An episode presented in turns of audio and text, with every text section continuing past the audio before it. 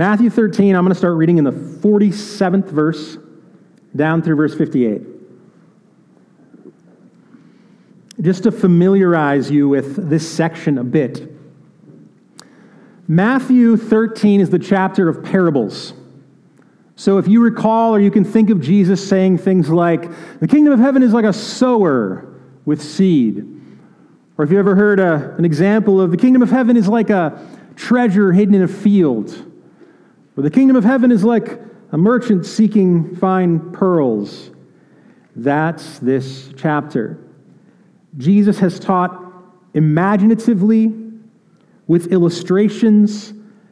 He has not been boring in describing spiritual truths, but instead helping to understand what is the kingdom of heaven like? We come now to the end of that chapter. And at the end of the chapter, there's going to be, I believe in Matthew's view as he's writing, an accounting of things. Every once in a while, when you come to the end of something, you take an accounting of it. I'm going to call this little section at the end, in some ways, it's a potpourri of a few different things. These are closing statements. And if you thought about that in number terms, it's like the time when you come to the end and you sort of reconcile your checkbook. For those under the age of 30, a checkbook was a physical pad where you could write a merchant on there and they would take. Anyway. This is a reconciling of things. The first thing that we're going to do is we're going to see as we read a reconciling or an accounting of judgment. Jesus speaks of at the end of all things what happens in judgment. Then we're going to see that there is an accounting of understanding or an accounting of truth. He wants the disciples to be those who hear. And then finally, there's going to be an accounting of Jesus' success. We'll put that in quotes, air quotes, his success in ministry, an accounting of his honor or his being received. And what we're going to see is that it's not so far a good showing. Let's read together. I'm going to look at the 47th verse, Matthew 13, down through the end of the chapter. Jesus said, Again, the kingdom of heaven is like a net that was thrown into the sea and gathered fish of every kind. When it was full, men drew it ashore and sat down and sorted the good into the containers, into containers, but threw away the bad. So it will be at the end of the age. The angels will come out and separate the evil from the righteous and throw them into the fiery furnace. In that place there will be weeping and gnashing of teeth. Have you understood all these things? And they said to him, Yes. And he said to them, Therefore, every scribe who has been trained for the kingdom of heaven is like a master of a house who brings out of his treasure what is new and what is old. And when Jesus had finished these parables, he went away from there. And coming to his hometown, he taught them in their synagogue, so that they were astonished and he said, Where did this man get this wisdom and these mighty works? Is not this the carpenter's son? Is not his mother called Mary? And are not his brothers James and Joseph and Simon and Judas? And are not all his sisters with us? Where then did this man get all these things? And they took offense at him. But Jesus said to them, A prophet is not without honor except in his hometown and in his own household. And he did not do many mighty works there because of their unbelief. Let's take a moment and pray.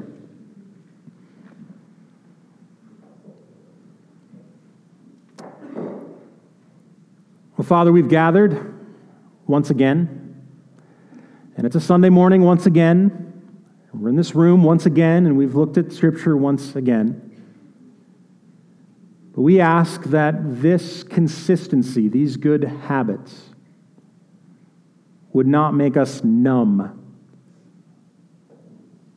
or lackluster, but that we would be attentive. We want what is sturdy and strong and steadfast. We want what is old. And we want it to be new. We desire to be made more like Jesus. So, Holy Spirit, come. May we have eyes to see and ears to hear. I would love to be of benefit to those who have come. So, Spirit of God, help. We pray this in Jesus' name. Amen. Jesus uses a parable once again. A parable this time of a net being thrown out and gathering in fish of every kind. I don't know how you are as a fisherman, but I'm generally terrible as a fisherman. I've gone fishing a couple of times in the last few months, which is an exponential level of growth for my fishing career. More than that, there's been a couple of times where a line that was on the other end of a rod that I happened to be holding had a fish on it when I reeled it in, which is again a miraculous occurrence. I've even had the case where in the gathering of fish, I've realized that there are some fish you keep and some fish you don't. I'm grateful because the people that I fish with, they know the rules concerning these things, and I don't. I am not in judgment over the fish, someone else is. That's a pretty straightforward way to describe what Jesus taught. But I learned that sometimes you throw out and you catch the fish, the thing, the good fish that you wanted. You say to yourself, What I really want is really, really tasty trout or something.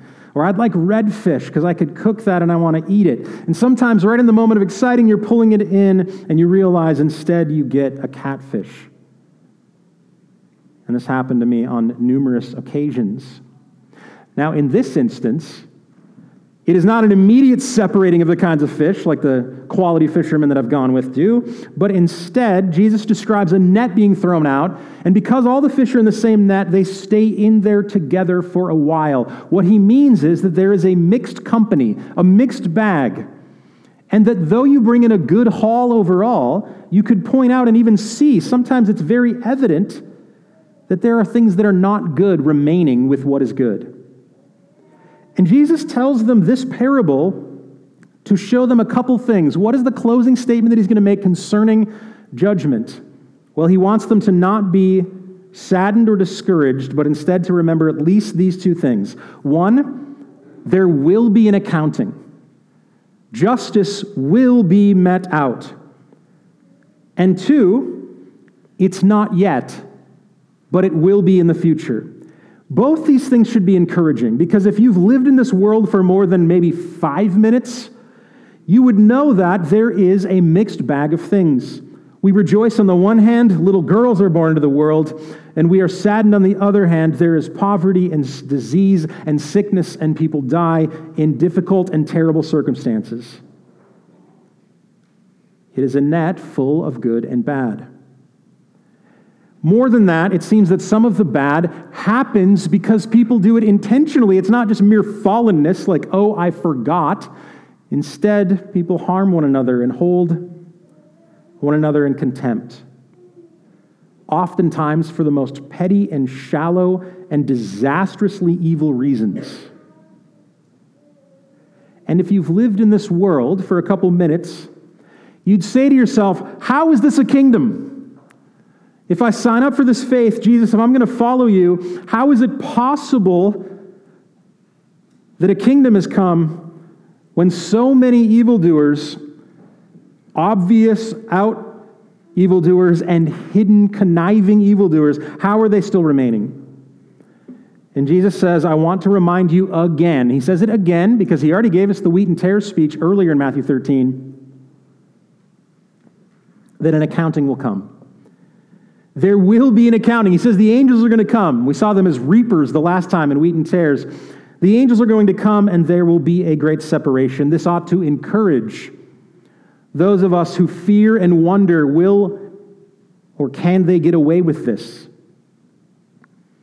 The reality is, is that every tear will be wiped away, every sadness undone, every evildoer punished, all that has been whispered will be shouted, all that has been hidden will be brought to light. And God, in all of his glorious, perfect, manifold wisdom and justice, will decisively and perfectly bring about his judgment. When the Old Testament speaks of this, sometimes the, psalm, the psalmists, these songwriters, they would have been the artists of the day, they exploded in joy over this. They said, Let justice roll down. Like they imagined these natural, beautiful waterfalls and roaring thunder of God coming in perfect judgment. And Jesus tells them, I want to remind you this is coming. The reason they need to be reminded is because, is because the kingdom is what many have called already but not yet. And already but not yet is the place where we all have to live. The kingdom is at hand. Jesus has come. He has died for sin, he is resurrected in newness of life. Salvation is near. It is called today. So these are certain truths, and yet they are also not yet fully realized. Many of us live in the tension of this. It means that, one, we can account on there will be a final judgment, but secondarily, we should be encouraged to stay patient. Because we don't yet live where this full justice reigns. Hebrews chapter 2 acknowledges this. Writing after the resurrection of Jesus, the writer of Hebrews says, It was not to angels that God subjected the world to come, of which we are speaking. So angels are workers, they're servants, but they're not in charge of the whole thing. It has been testified somewhere What is man that you are mindful of him? Or the Son of Man that you care for him? The Son of Man is his title for Jesus. It says, You made him for a little while lower than the angels. You've crowned him with glory and honor, putting everything in subjection under his feet. Now, in putting everything in subjection to him, he left nothing outside of his control. There's a period there, and for many of us, we wish the sentence ended. We just wish the teaching ended. Yes, I'm in on this. Tell me more about the glory and the control and everything in subjection under the feet, nothing outside of his control. That's what we want, and we wish it were here now. But the writer of Hebrews goes on, and in verse 8, he continues and says, But at present, we do not yet see everything in subjection to him. And if you don't know how pregnant that sentence is, you haven't looked at the suffering of the world in a while. There are plenty of things we do not yet see at present. And so Jesus gives this illustration to say there is a coming judgment, but be patient because it is not yet in subjection to Him. The great reality that undergirds this whole teaching is a reality that must be reckoned with and that is, that judgment is coming. It means that we must accept the hard sayings of Jesus if we are to get the solace of his soft sayings. I've heard it said one time that hard sayings or hard truths make soft hearts, but a litany of or a consistently only soft sayings or soft truths make hardened hearts. And I believe this is true. There's a temptation to receive from Scripture, or to receive from God, or receive from Jesus everything that is pleasant, but to ignore hard sayings as well. And here is one of those places that we must not shrink back. Scripture tells us that there is a place of eternal punishment, a place called hell, a place of torment and wrath. And Jesus talks about this more than anyone. One of my favorite writers about godly things. He's a theologian. His name is John Frame. He says this I must, with some reluctance, look at the other side of the eternal state. And that other side is the eternal punishment of the wicked for those who are outside of Christ. He says, I am reluctant because it's always unpleasant to think about or talk about eternal punishment. And he goes on to imagine, he says, if I were free to invent my own religion, I can assure you that eternal punishment would not be a part of it. But I must talk about it now because I am not free to invent my own religion. I must teach only what the Bible teaches, and the Bible certainly has a lot to say about eternal t- punishment. Indeed, of all the teachers mentioned in the Bible, think about all the teachers of the Bible, he says Jesus himself had the most to say about eternal punishment. In fact, he put a considerable emphasis on it. For Jesus, it was no small detail in his view of human destiny. The idea of hell or punishment or being lost forever is an uncomfortable topic. That much is to be sure. And anyone who is religious or a part of a church or sure of their salvation who speaks of the idea of lostness or wrath with some sort of joy is to be avoided. Because the reality that some, rather than confess to repent and turn to God, would be judged forever is a gruesome and sad thought. And yet, Jesus does not shrink back. He knows that it is the reality of a coming judgment that makes rescue from judgment exciting. No one who will refuse to see their sickness or disease will take medicine. No one can be found who does not know they are lost. No one rejoices at the prospect of newness of life if they won't admit they're dead. And so it would be possible to want to be a soothsayer, to itch ears and to say, don't worry about any of this judgment stuff. But what I would be doing is robbing you of the joy of being saved. What does it mean to be rescued if the danger is not real? And so Jesus is not harming those who hear, but instead offering the solace of his full salvation. We cannot accept only the pleasant parts of the thing, but reject the hardness that often softens and makes a real change. It's like a person who says, I love exercise routines. I joined a gym, I have a trainer, it's awesome. And then you say to them, Well, that sounds like hard work. Is it, is it working? Are you finding transformation? They say, Oh, no, no, I don't do any of the hard parts. I'm in it for the outfits. I look great. I bought all the stuff. The coffee bar at the, the place is amazing. And then a lot of times my trainer is more like motivational speaker, but then they also tell me what to do. I listen to the stuff where they say, like, you're awesome, you're great. But then he tells me to do push ups. I'm like, no way. That's hard. Now, I know that's kind of a light way to think about it, but I do believe the temptation to ignore the fact that Jesus spoke about an eternal torment and punishment more than any other teacher in the Bible, it's real.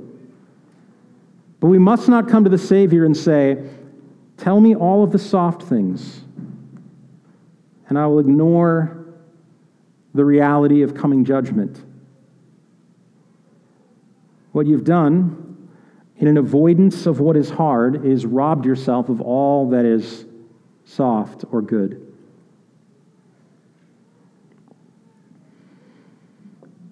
Jesus and his encouragement to his disciples. Remember, what's the next thing he says? He says, Have you understood these things? What things? Well, they are to understand that there is a coming judgment. And we must not ignore these truths. The great accounting of all things means this that Jesus is the dividing line of all of human history. Those who are found in him will be ushered into the presence of God eternally, forever, in complete and utter perfection, every tear wiped away, every difficult sad, fallen, sinful thing removed. And those who are outside of Christ will find a place of weeping and gnashing of teeth. That is the testimony of Jesus. If he is a good teacher, it is because he was truthful about these things. And it is truth that he encourages the disciples to reckon with. I said it's a kind of potpourri at the end here. He has given an accounting of judgment and now he wants to give an accounting of truth. He asks them clearly, Have you understood all of these things? I love how the disciples, they say to him, Yes. I'm not sure if it was a unanimous yes. I can imagine they're all standing around. They've been very confused through this. In fact, every time they get a chance, they go to Jesus and they're like, Tell me the thing about the sower. I don't get it. So he says, If you understood all these things, Maybe one of them started to say, like, yes, and then you joined in. The reality is they don't really, but at least they know enough. The point is, is that they desire to follow him, to be those who hear. And he said, All right, well, let me give you an accounting then. If you understand me, here's what you'll be like. Those who are trained for the kingdom of heaven, they're like a master of a house who brings out of his treasure what is new and what is old. So, what does Jesus mean by this? It's another illustrative idea. What does it mean to be a master of a house who brings treasure new and old. I think in part, Jesus means this that what he has brought, the covenant that comes in Jesus, is categorically new. The treasure, the value of him is unlike anything that has come before. Jesus is not just a slightly smarter teacher. Jesus is not just a prophet with a little more success. He's not a pastor or a priest who can also do some miracles. He is a categorically new thing. He is brought with what he is going to call a new covenant in his blood. So, to preach or to proclaim Jesus is to describe something brand new, something that must be reckoned with, life from death. And, Jesus says, you must realize that what he has come to fulfill is not brand new, but is old. Jesus is not condemning nor setting aside all that has come before him, but instead has fulfilled it perfectly. In other words, Jesus stands on a foundation of God's truth that goes back to the beginning of time. Jesus does not come to say, Remember that Old Testament stuff where God was mean and whatever else? Well, now a new sheriff's in town. Instead, Jesus says, No, I'm standing on the truth that goes back to Genesis chapter 1. And I believe that what his desire would be that all who understand him rightly show the value of both. There's a temptation in our day and age, I don't know if you're like this or not, but youth is all the rage. If it's young, if it's new, if it's hip, then it's cool and it's in, and everything else is bad. I actually think that the maybe like the under 25 crowd has started to see through the facade of perpetual newness. For that, I'm excited. There's a lot of young people who are like, tell me about the old stuff. But for maybe my generation, newness was all the rage. Endless cycles of people wanting to be young and stay young and only do new things. The Apostle Paul recognized this in Acts 17. The, Luke, as he writes and compiles Acts, says this about the Athenians. I think it's an insult. He says, Now all the Athenians and the foreigners who lived there would spend their time in nothing except telling or hearing something new. What happens if you're addicted to the new is that you can lose the foundation your life is meant to be built upon. If you're the kind of person who says tradition is terrible simply because it's old, you may just miss some of the most foundational and fundamental things about being alive. The Athenians and the foreigners were addicted to something new. I like to think of them as like sneaking up to one another in the morning like addicts or something like, you got some of that new? You got anything new? You know, tell me something new. And in this way, we must avoid that temptation. I believe Jesus says, treasure new and old. Because for many people, coming to a church that has spoken the same things and sang the Nicene Creed for 2,000 years feels so ancient and quaint and old.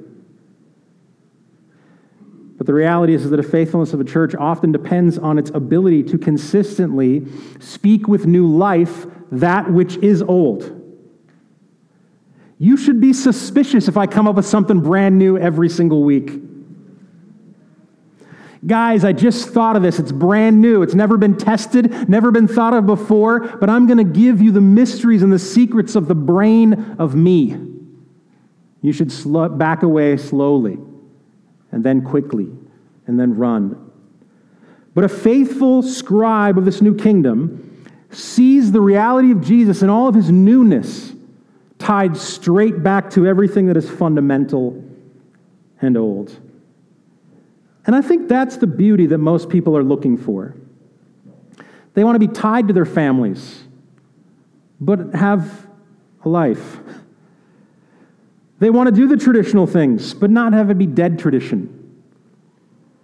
They want to know that the plan of redemption goes back to the beginning of the world, but they see the brand new thing that has happened in God becoming flesh and dwelling among us.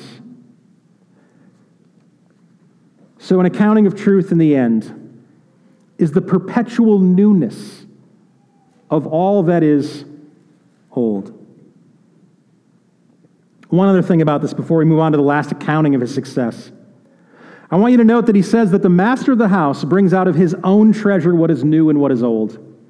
The reality is that those who are to be the scribes, the teachers of the new kingdom, must have experienced its life personally. They don't borrow the treasure from someone else, you bring out of your own treasure. The most powerful testimony concerning any of these things is to say to someone, I have good reasons for believing all that I have, but let me tell you this one I've trusted Jesus.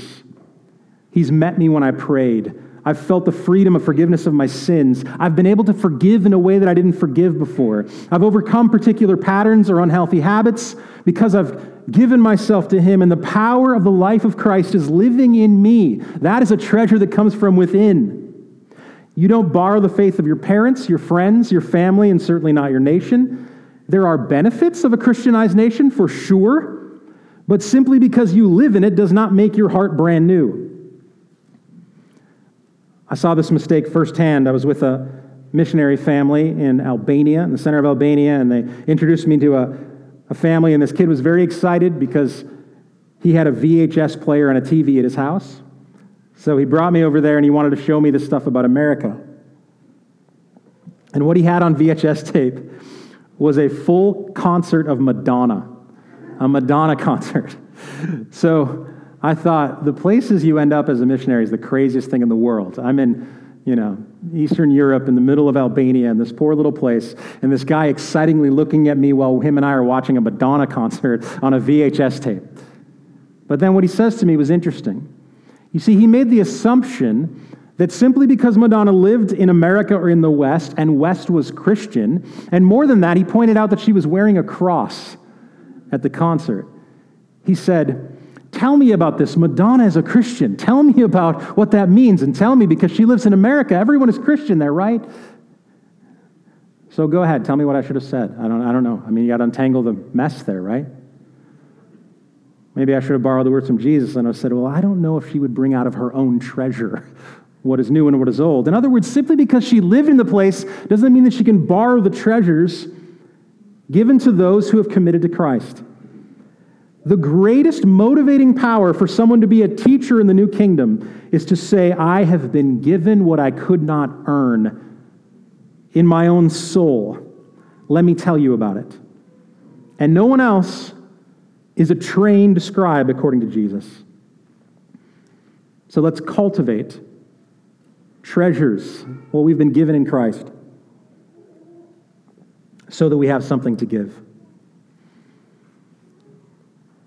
Now, you might say to yourself, we have sobering motivation to tell people concerning spiritual things. There is a heaven and there is a hell. Do not find judgment eternally. This should motivate us in love toward image bearers who are different than us, across tracks from us, disagree with us, are in different socioeconomic status than us, different racial communities than us, different ethnic communities than us. We are motivated to love because God loves his image in those whom he has made, and we do not want to see them lost. This should motivate us. More than that, secondarily, we're motivated because we have treasure of Christ. We've seen him. We see how all that is new in Christ ties to everything that is old and foundational. And so do you say to yourself, well, we're fully equipped. We just go tell people now, and they'll come in in the droves. I'll walk out and I'll tell them about judgment, and they're just going to say, okay, thank you so much. I'm in. Where do I sign up? How do I do this? Well, it turns out it's not going to be that simple as we see in Jesus' own life. Matthew tells us in verse 53 Jesus finished the parables and he went away from there. Where did he go? He went to Nazareth, his hometown. And when he showed up, he began teaching, did all the things that he is known to do, which is to teach with power, work mighty works. So, what happened? Did they usher him in on their shoulders? Did they say, Jesus, Jesus, he's our guy? Hometown hero? Did they put up the sign on the road into the small town that says something like, Sam Johnson, 1987 state champion. Have you ever been to one of these small towns? Like the whole town is so proud. Is there a sign going into Nazareth? Jesus, our boy, Savior of the world.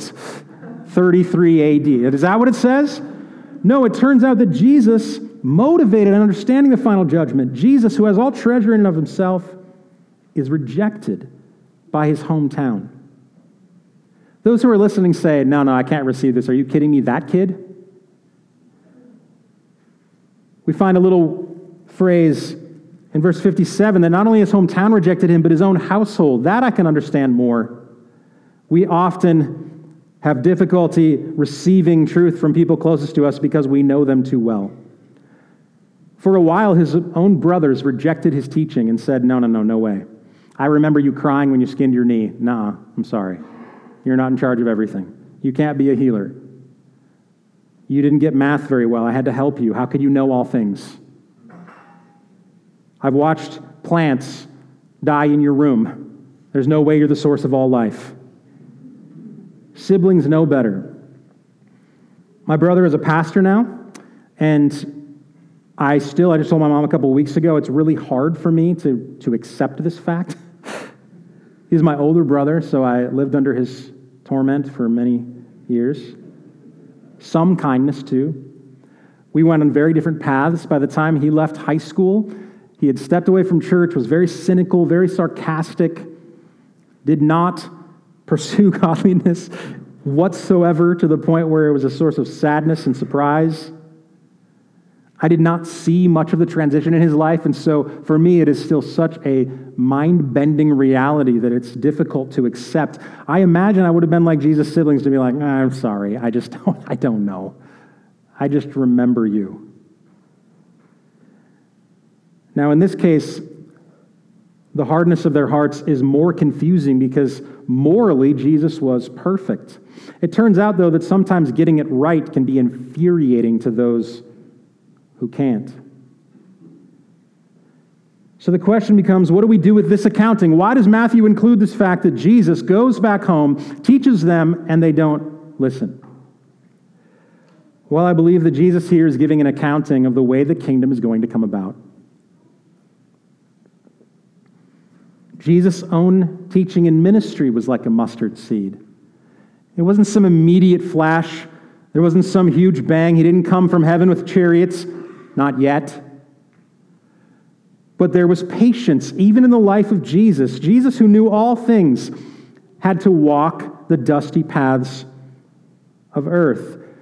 Jesus, who is all powerful and all knowing and who is the gate himself, had to endure the scoffing of his own siblings. Patience is the theme of the whole chapter of Matthew 13. And Jesus himself, though he knew all things, was not received immediately. This should give us hope and steadfastness and encouragement when, out of a motivation for the lostness of people's souls and out of a desire to bring out treasure from our own lives, we find blank faces, or worse than that, condemnation and rejection from people who listen. If and when this is the case, you have Jesus to comfort you. It does not mean that there is no hope. It turns out that his own family would go on to be pillars of the church, write some of the New Testament. They were there at his death and his resurrection and testifying concerning his life until their own demise. But for now, how did Jesus accomplish the kingdom? By slow, consistent, patient proclaiming of truth, even in the face of rejection. I believe there's much to learn from this example. He is a, a living illustration, a parable of the way the kingdom comes. I said that this end of this chapter was a bit of a potpourri, so I don't, you know, like one landing strip. Like, how do we land this? How do we really say where we go from here? And I think there's a few things to say. The first is don't let the realities of heaven and hell escape you today. I beg of you, I implore you, on behalf of Christ, to be reconciled to Him. Do not die or to continue on in your sin, because there is eternal punishment. A second reflection might be something like this Cultivate the treasures of soul that come from a relationship with Christ. Do not attempt to be an example or to invite others into a life that you scarcely have cultivated in yourself. Be one who knows Christ and so therefore wants to give him away. And finally, I might say, temper your expectations with patience and understand that it's steadfastness and faithfulness rules the day, and that even Jesus had to endure some derisive rejection from the, those closest to him. We must not hold to a kind of teaching or Christianity that is only to be held so long as we're celebrated. We will often not be celebrated, but the kingdom will come. Let's pray.